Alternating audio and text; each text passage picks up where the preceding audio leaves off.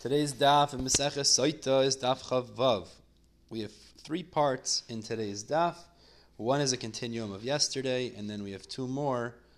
Uh, let's begin the third to last line of Chav Hey Amud Bey. So we had yesterday Rav Nachman clarified that the Machlekes Tanakama and Rabbi Lazar is only regarding Akara and Zakena, but regarding Aylonis, Rabbi Lazar's opinion was that everyone would agree, since it says V'niksa V'nizra Azara, and an Aylonis is never able to have children. She's not in the category of having children.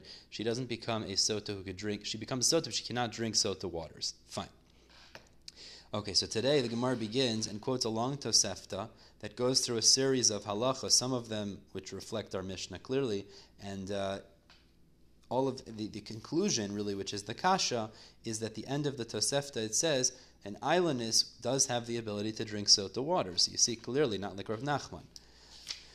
So the Gemara answers, Rav Nachman tells us, yeah, it's a machlekes tanoim, and I side with Rishon ben Elazar, who quotes Rav Elazar as holding V'niksav in Israel excludes an Aylonis from drinking sota waters. So the Gemara says, okay, beautiful. So now you've answered, Rav, uh, Rav Nachman, you've answered you hold a Rav ben Elazar, and that's how you explain V'niksav in Israel Zara. But how does the Tosefta we quoted above expound V'niksav in Israel Zara? So we explained, based on a machlokas Rabbi Kiva Rabbi Yishmael, that really that's the bracha the woman gets if she's clean, if she wasn't mizana.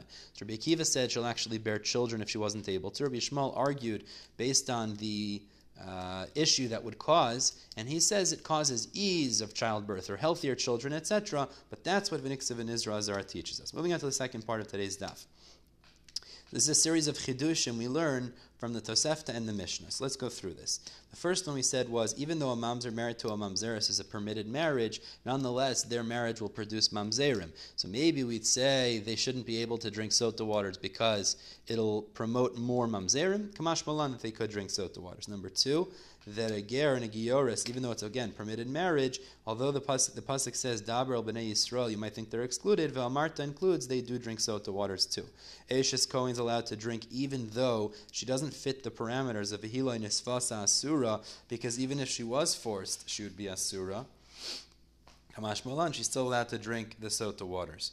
Uh, the next point was we said if Ashes Cohen drinks and she doesn't die, she's muteris lebayla. The chiddush was even though she's misnav nederech she starts to deteriorate in an abnormal way, and one might think it's because she was raped, so it's an abnormal type of deterioration because she's still prohibited. Although Ashes Yisrael will be permitted, Kamash don't have to worry about that, and she's permitted to her husband.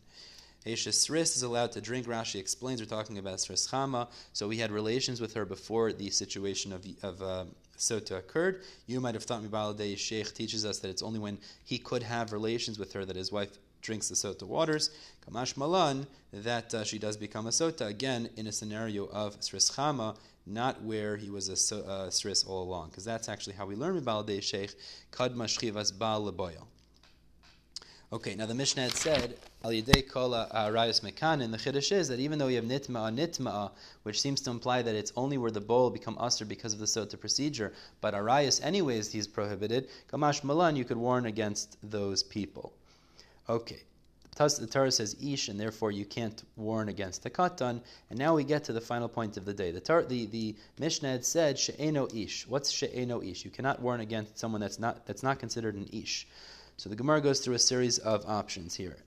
First, the Gemara says maybe it's excluding a shachuf. Shachuf is a man who cannot maintain an erection. The Gemara says no, he's included. We know that based on a statement of Shmuel. You could definitely warn her not to seclude with that. It can't be excluding a guy because Rav Hamnuna states that again uh, you could warn her not to seclude herself with a guy. So the Gemara says in conclusion it's excluding a behema. We bring a raya ains nus behema, and therefore you cannot warn her not to seclude herself with a behema. Okay, so the Gemara says, but one second, if a shachuf is included in Parsha Sota, you can warn her not to seclude with him. So what do we use the words shichvas zera to teach us? The chora, the logical thing was someone that cannot maintain an erection because he can't have a full ma'isabiyah. So what is shichvas zera excluding then? So the Gemara goes through a series of options here too.